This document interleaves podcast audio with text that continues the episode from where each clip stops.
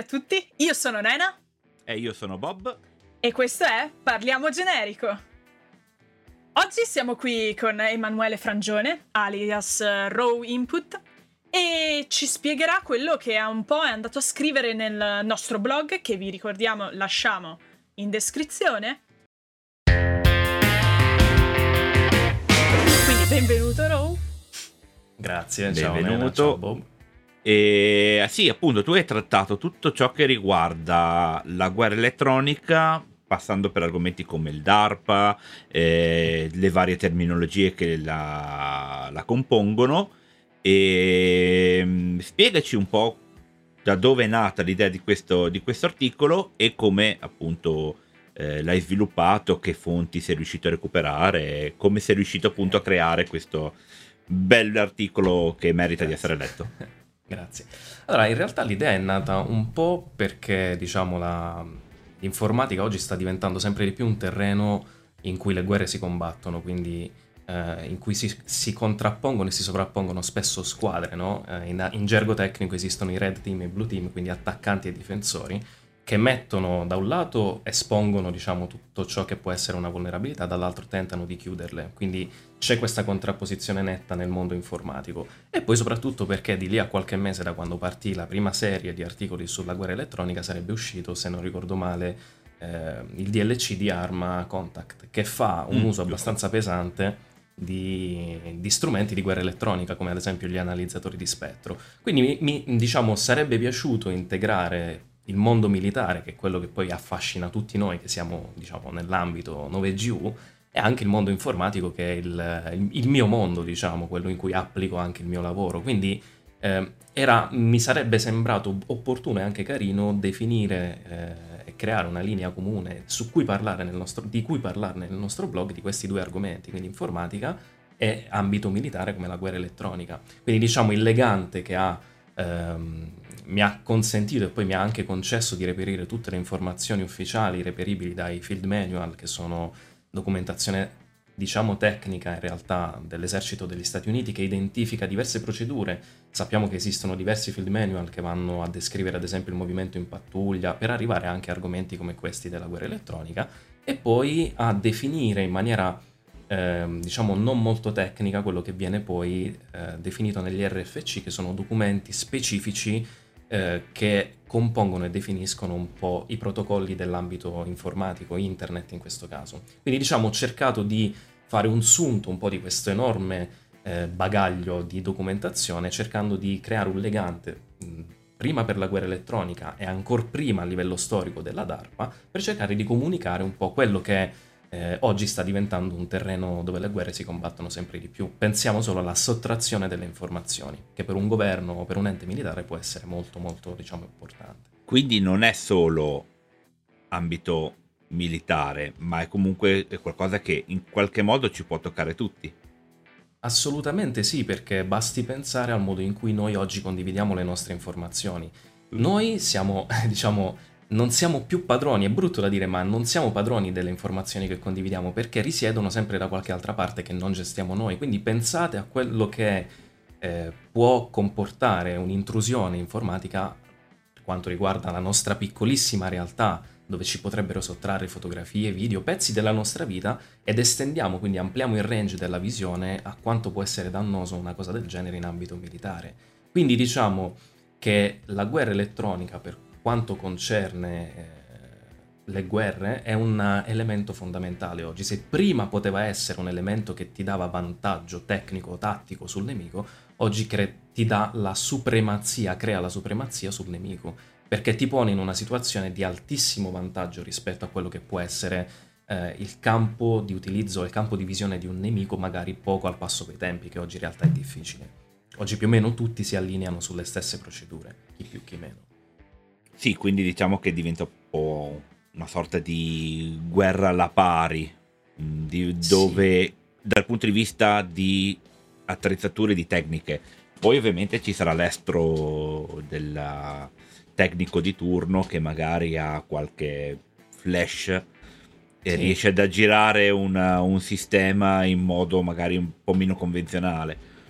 Esatto, la fantasia la fa spesso da padrone. I più grandi hack, diciamo, o meglio, exploit della storia anche dell'informatica si basano proprio su idee che andavano al di là di quello che era stato o, quella che era la concezione per difendere un, un, particolare, diciamo, perimetro. Quindi, diciamo, la fantasia anche qui, un attaccante deve avere tanta fantasia, però diciamo che in ambito ritorniamo sempre lì in ambito militare, c'è personale che spesso è altamente qualificato e deve esserlo perché comunque non esiste la sola manipolazione di strumentazione apposita, quindi non esistono solo quegli strumenti che servono a interdire una comunicazione o anche intercettarla, ma serve anche tanta competenza perché bisogna spesso improvvisare magari in situazioni in cui non c'è tempo per poter fare le cose con calma, quindi diciamo che il, sì, come dicevi tu, la fantasia anche nel fare questo genere di cose deve essere molta.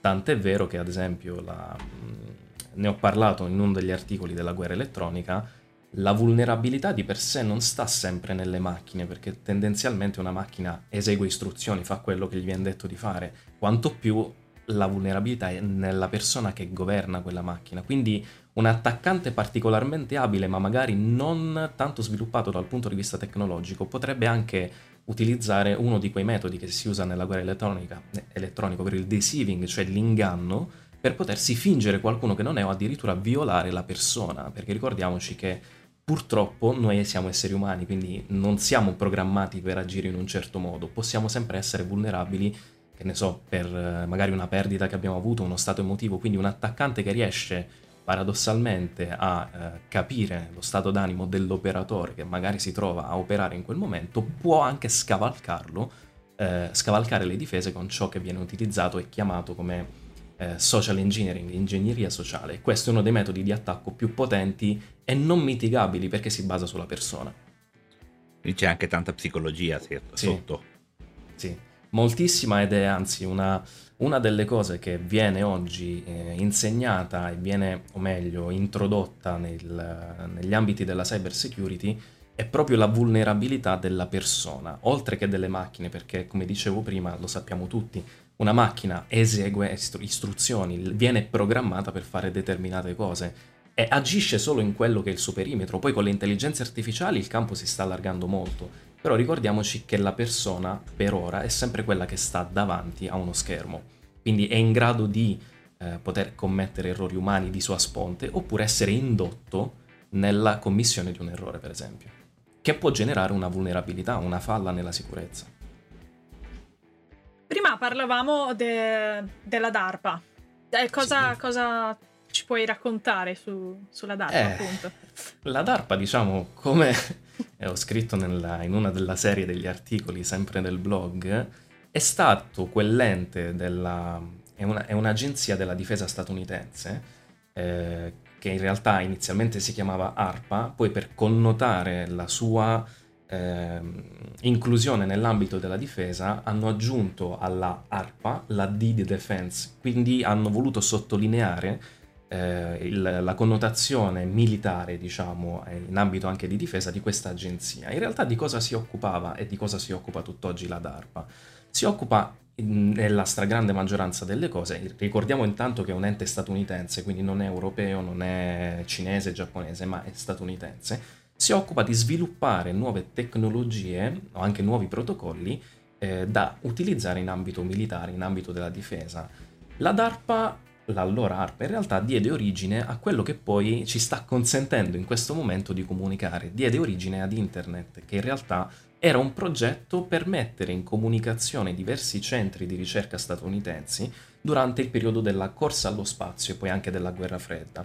Quindi in quegli anni ebbero, eh, venne data dal presidente degli Stati Uniti dell'epoca la direttiva di creare un centro di comunicazione o un'infrastruttura di comunicazione e telecomunicazione che potesse essere resiliente e resistente ad un massiccio attacco nucleare sovietico. Quindi l'esigenza di far progredire e anche proseguire le comunicazioni in caso di un attacco di quella portata creò internet, che era una, diciamo una, una rete locale, consentitemi il termine, che connetteva tutti questi centri di ricerca sparsi negli Stati Uniti. Sono delle sorti di VPN. Esatto. Quelle che adesso sì. chiamiamo VPN. Esatto. Quindi sì, il concetto è molto simile perché collegava tutti questi centri di ricerca tra loro, pensando Basta pensare che gli Stati Uniti sono molto estesi dal punto di vista della superficie. Poi, Un conto magari come in Italia, no? Dici io collego Roma e Potenza per dire, vabbè, non è lunghissima, ma collegare due centri sulle due coste statunitensi è una cosa molto molto complessa, quindi hanno sviluppato quello che per la prima volta è, è stato concepito come una tipologia di comunicazione, o meglio di telecomunicazione a commutazione di pacchetto. Questo è scritto nella- negli articoli. Questo è un piccolo tecnicismo che però ci può servire per capire qual è stata la grande eh, innovazione che poi Internet e ARPA, che in realtà si chiamava ARPANET, questa rete di telecomunicazioni, ha portato a noi. Prima funzionava tutto, le comunicazioni funzionavano sulle linee telefoniche e eh, veniva questo- questa tipologia di comunicazione utilizzava la commutazione di circuito, cioè immaginiamoci le comunicazioni telefoniche come tanti segmenti uniti da dei puntini, questi puntini sono dei nodi, ma se si rompe una linea o viene tagliata tra questi due puntini la comunicazione cade. La la commutazione di pacchetto andava a risolvere completamente il problema, nel senso che ogni pacchetto di comunicazione poteva transitare indistintamente su un nodo, eh, un nodo X ad esempio, e un altro sul nodo Y, e arrivare alla stessa destinazione insieme. Quindi la commutazione di pacchetto risolveva il problema del tagliare una linea di comunicazione perché tanto comunque le informazioni transitavano da un nodo all'altro e venivano spedite alla loro destinazione. Quindi diciamo che tra le tante innovazioni che poi sono state apportate da ARPANET ci fu proprio questa, che poi consentì la creazione del protocollo TCP e del protocollo IP successivamente. Diciamo, è stata una serie di eh, invenzioni di protocolli definiti in, apposite- in appositi documenti che ha consentito la creazione di questo grandissimo progetto prima militare divenuto poi civile che ci ha prodotto internet in sostanza. Quindi la DARPA ha creato questo. quindi sostanzialmente dobbiamo ringraziare ARPA d'ARPA per quello che riusciamo a fare Direi adesso. di sì. Eh Direi di sì, eh, perché diciamo la, mh, hanno posto le basi. In realtà è sempre in quegli articoli ho voluto sottolineare come eh, l'impulso bellico ha sempre pro- prodotto, purtroppo per fortuna nel genere umano, degli innalzamenti tecnologici Eh sì. epocali. Basti pensare appunto ai primi computer che nel 47, durante la seconda guerra mondiale, in realtà il 47 era già quasi conclusa, eh, venivano utilizzati per fare i calcoli delle traiettorie balistiche. Il Mark II, l'ENIAC, lo IAS erano tutti i primi computer che oggi in realtà non sarebbero Anche neanche... semplicemente il sistema Enigma. Esatto. Dove serviva a decrittare e poi decrittare. Eh, non era un computer, ma la base era quella. Era quella, sì, Alan Turing scrisse, o meglio, costruì quella, eh, non mi ricordo come si chiamava, se Charlie, un- aveva un altro nome, comunque costruì quel computer, un- quell'elaboratore che fu in grado di decifrare Enigma. E poi anche lì c'è una storia bellissima dietro, tanti, che poi in realtà non tanti conoscono, e alcuni matematici polacchi riuscirono già a decifrare Enigma prima ancora che Alan Turing eh, costruisse questa macchina, diciamo. Quindi anche lì, vabbè, c'è stata un po' questa controversia, però non è eh, di questo che ci stiamo occupando oggi. Quindi sì, comunque, diciamo, la- l'informatica è nata in quegli anni. I computer, purtroppo, sono nati come macchine di distruzione, che servivano a effettuare calcoli. Però poi sono state applicate in tutt'altra direzione anche oggi, insomma, lo vediamo per la ricerca. Quindi, eh, purtroppo il Fortuna processo hanno preso bellico- un'altra strada, sai. Esatto. Beh, Skynet diciamo è ancora abbastanza lontana per il momento, l'avvento di Terminator ci vuole ancora un po'.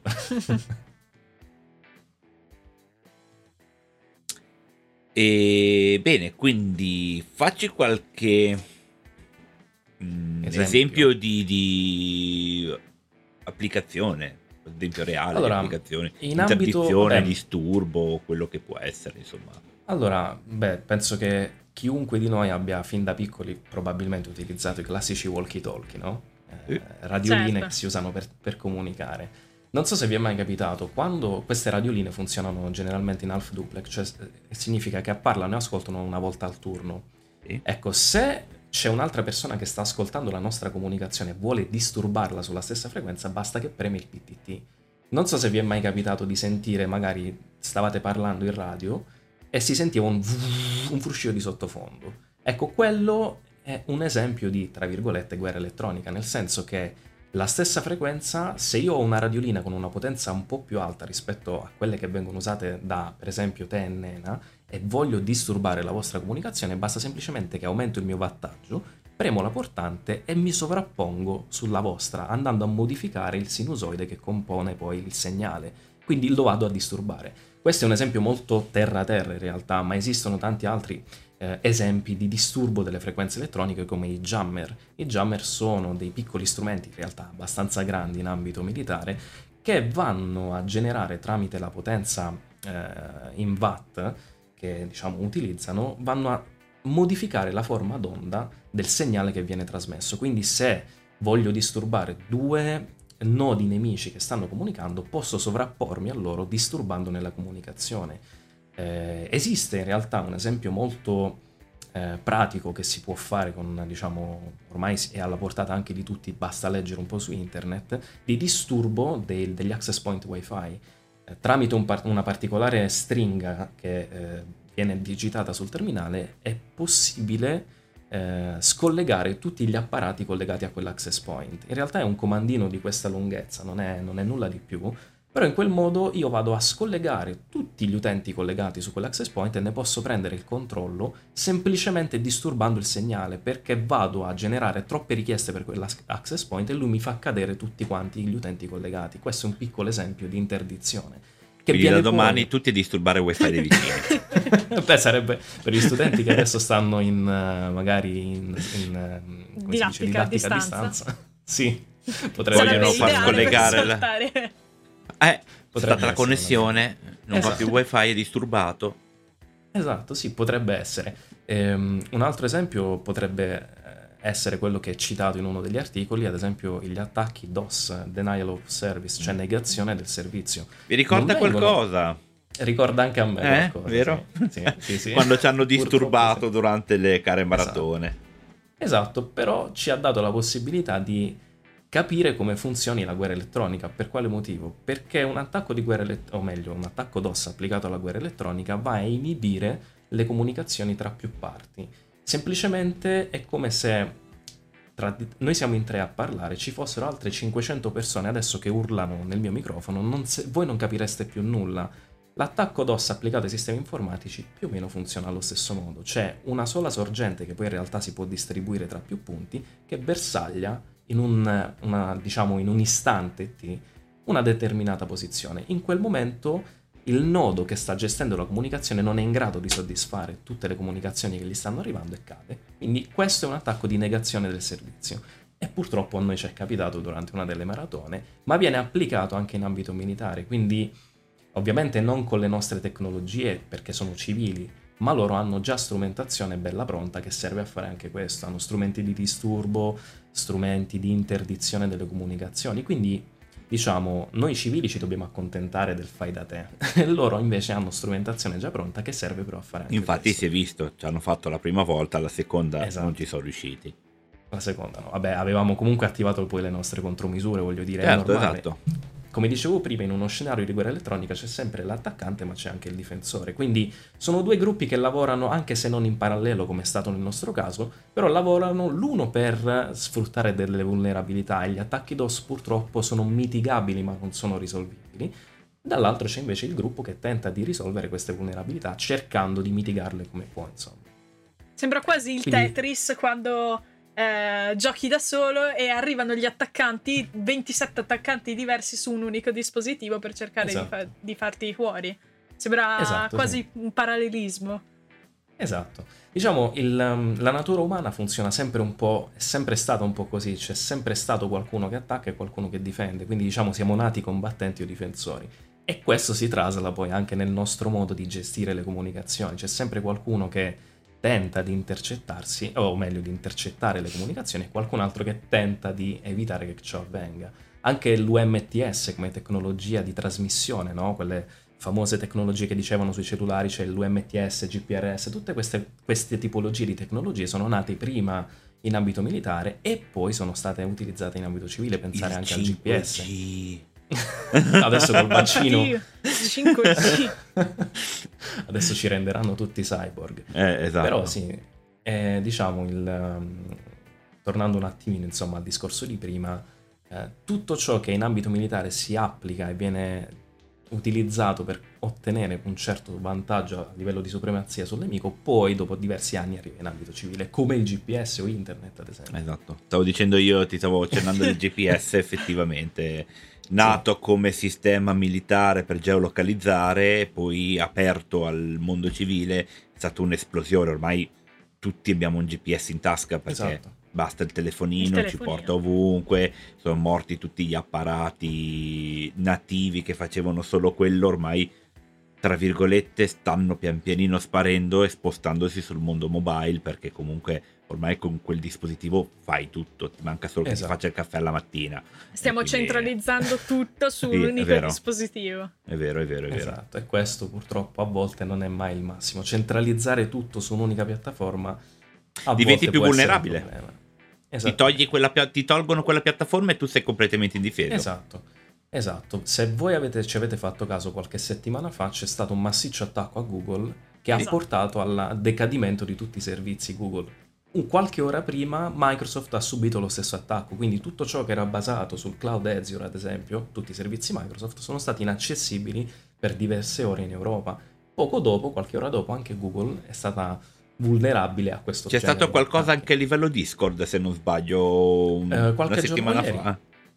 O in questi giorni. In questi giorni c'è stato, c'è stato qualcosa de- che sì. ha fatto cadere i servizi di Discord, nonostante abbia poi server sparsi sì. un po' ovunque.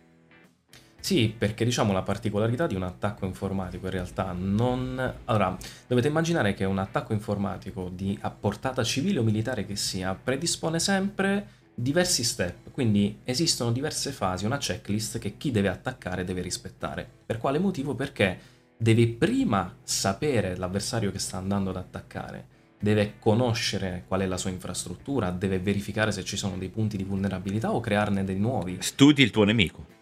Esatto, esattamente. Il Studi la preda. Battaglia, esatto. Il terreno di battaglia che si prepara durante le operazioni militari di fanteria, per esempio, è lo stesso che si prepara per un attacco informatico. C'è sempre un campo che è il terreno, nel caso della fanteria è il terreno appunto, nel caso della guerra telematica è il cyberspazio di cui ho parlato nella, ad esempio nel blog. Ecco, il cyberspazio è l'insieme di quel terreno informatico composto da computer, radio, tutto ciò che consente la telecomunicazione su cui un attaccante si deve preparare, quindi deve enumerare, si dice in gergo, i servizi dell'avversario, capire di cosa è composta la difesa avversaria, ad esempio. Puoi andare a trovare, a cercare quel piccolo anellino della catena che si può rompere.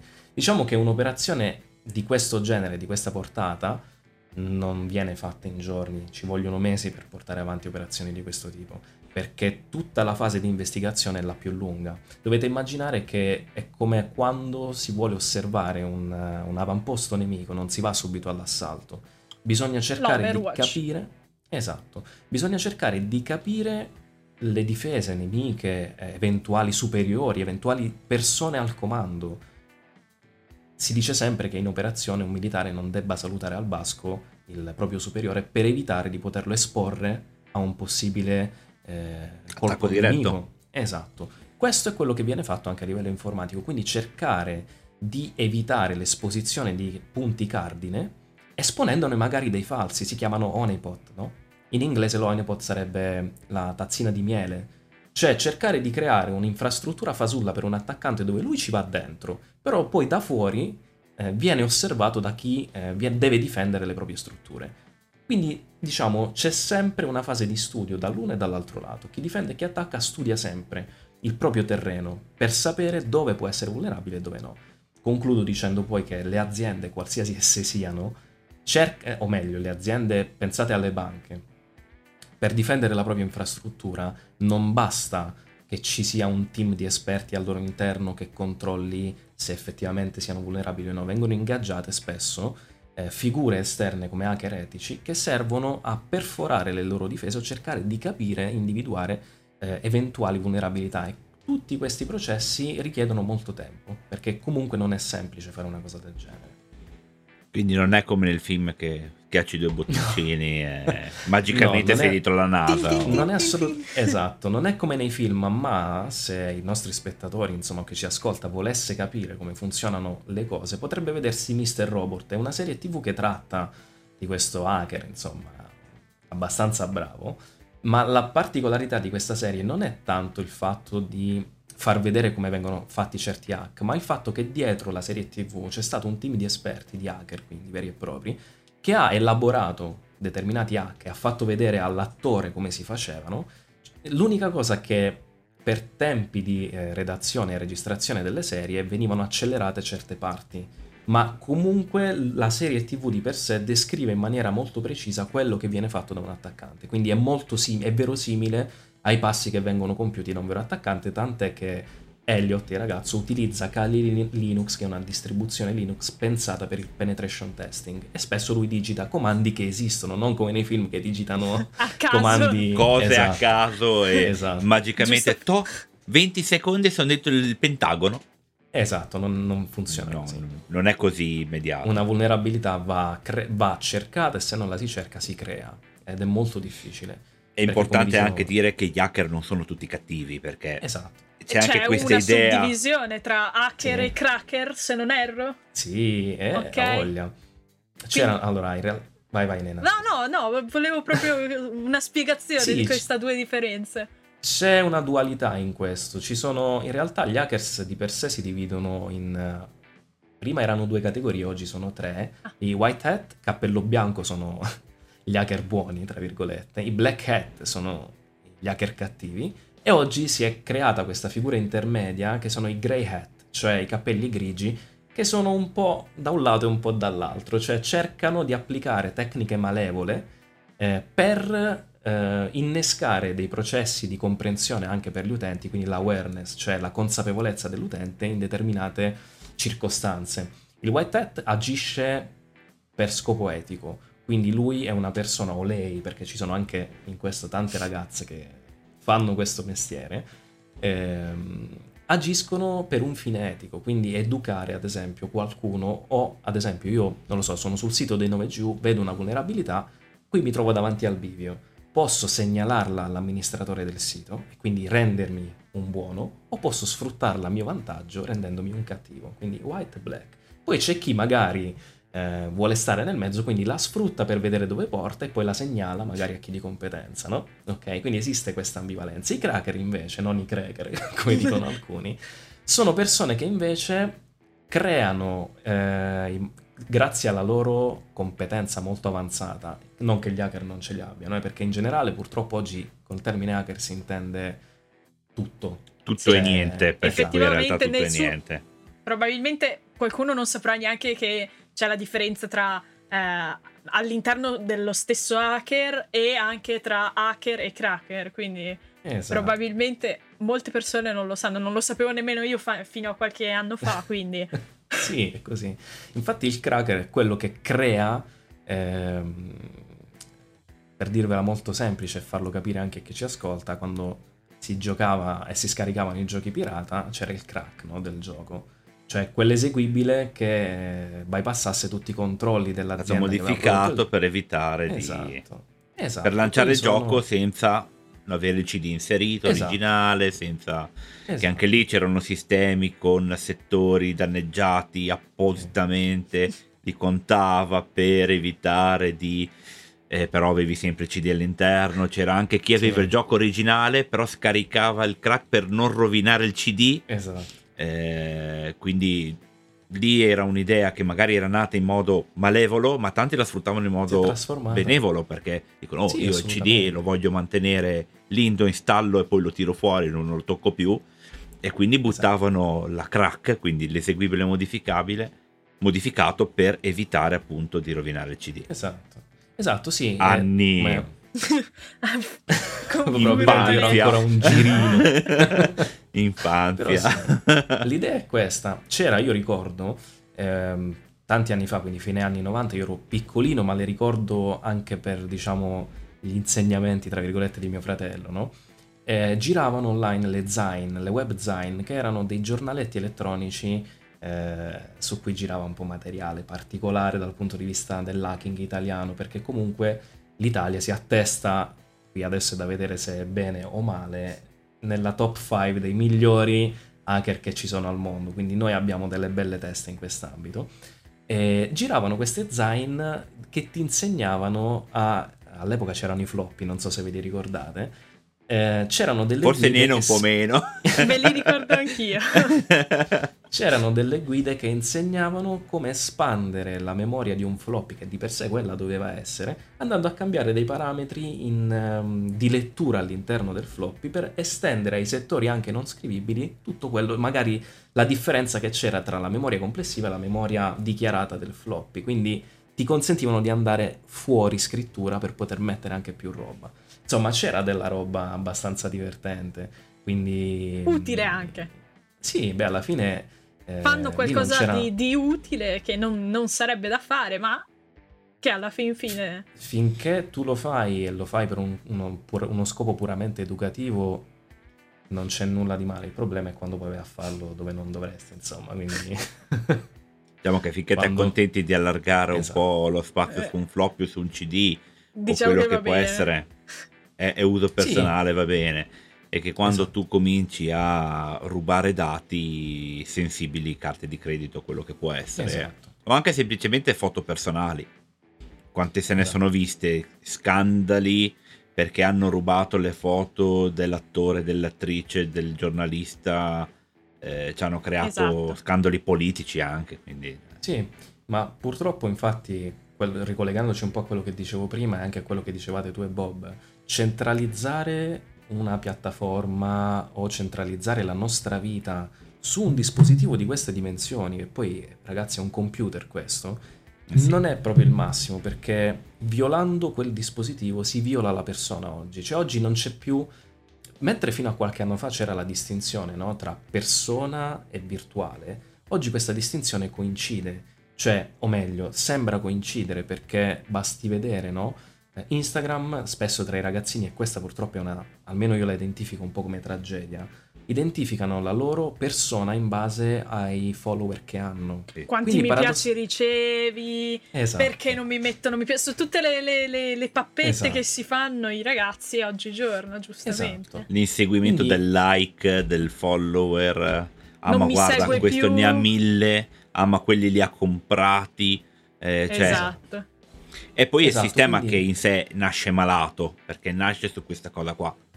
Sì, ma diciamo, finché siamo noi ad avere una certa età, tra- passatemi il termine, insomma, a comprendere queste cose, io sono in grado di discernere i due mondi. Un ragazzino che ha una mente che si sta ancora formando, e qui il nostro Max potrebbe scrivere probabilmente trattati, distruggere la sua figura virtuale andando ad hackerare il profilo magari significa distruggere la sua persona. Quindi se pensiamo a quanto stanno diventando sempre più importanti no, nella nostra quotidianità questi strumenti e non ci rendiamo conto di quanto possano essere vulnerabili, perché ricordiamoci che vulnera- mh, rendere vulnerabile un telefono o hackerarlo non ci vuole molto e basta veramente poco ragazzi. Io per puro scopo didattico, e qui torniamo a quello che dicevo prima, qualche anno fa avevo scaricato un'applicazione eh, dallo store di Google, non dico quale, comunque molto utilizzata, e per condurre un attacco, diciamo, per verificare se all'interno di questa applicazione si potesse inserire un vettore d'attacco che poi avrebbe garantito all'attaccante l'utilizzo di una shell, cioè di un piccolo prompt dove andavi a inserire i comandi e ottenere l'accesso Dove potevi muovere le dita così. Esatto. esatto.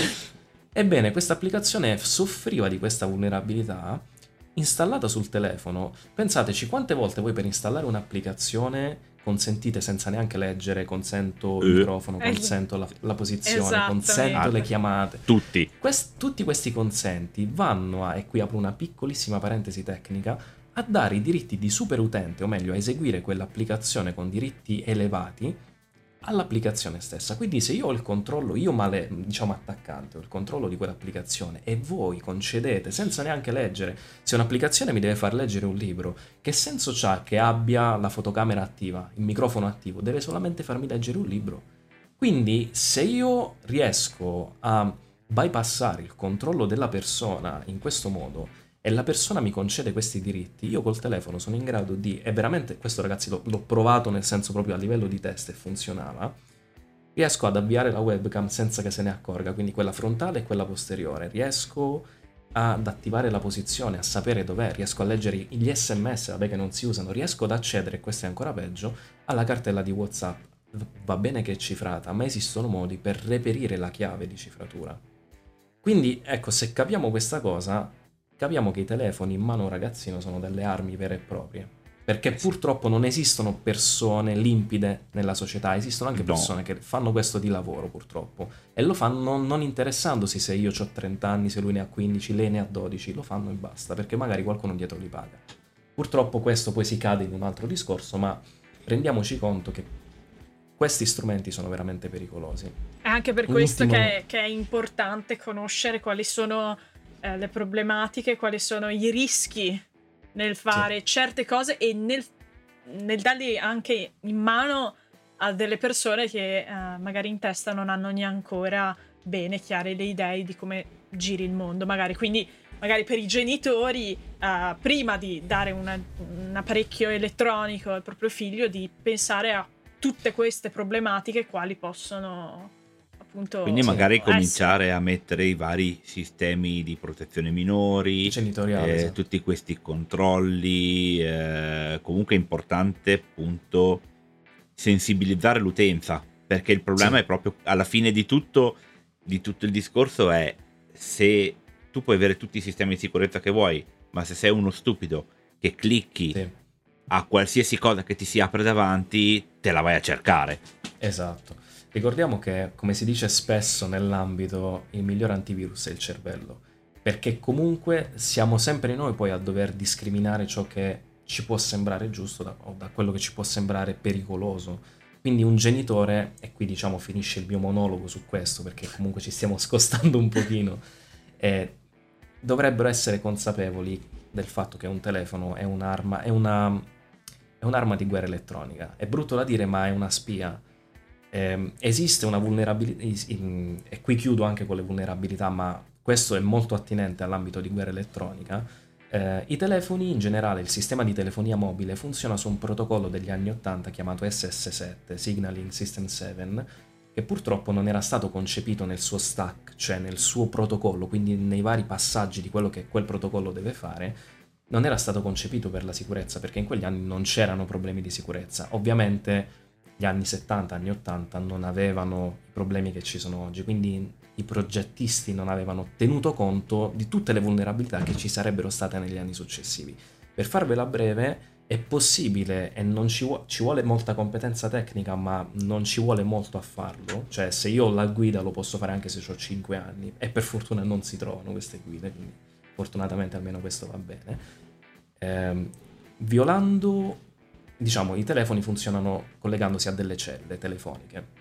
In guerra elettronica questo è- si usa in ambito ehm, della giustizia civile quando si fanno determinate intercettazioni. Si sfrutta la vulnerabilità di questo protocollo che semplicemente va, io mi vado a frapporre tra la cella su cui si sta collegando il telefono e il telefono. È una sorta di attacco, si chiama man in the middle, cioè uomo nel mezzo. Io mi, mi- mi frappongo tra l'entità chiamante e il chiamato, fingendomi il chiamante. Quindi io ascolto tutto ciò che passa sul telefono di chi sto spiando senza che lui se ne accorga.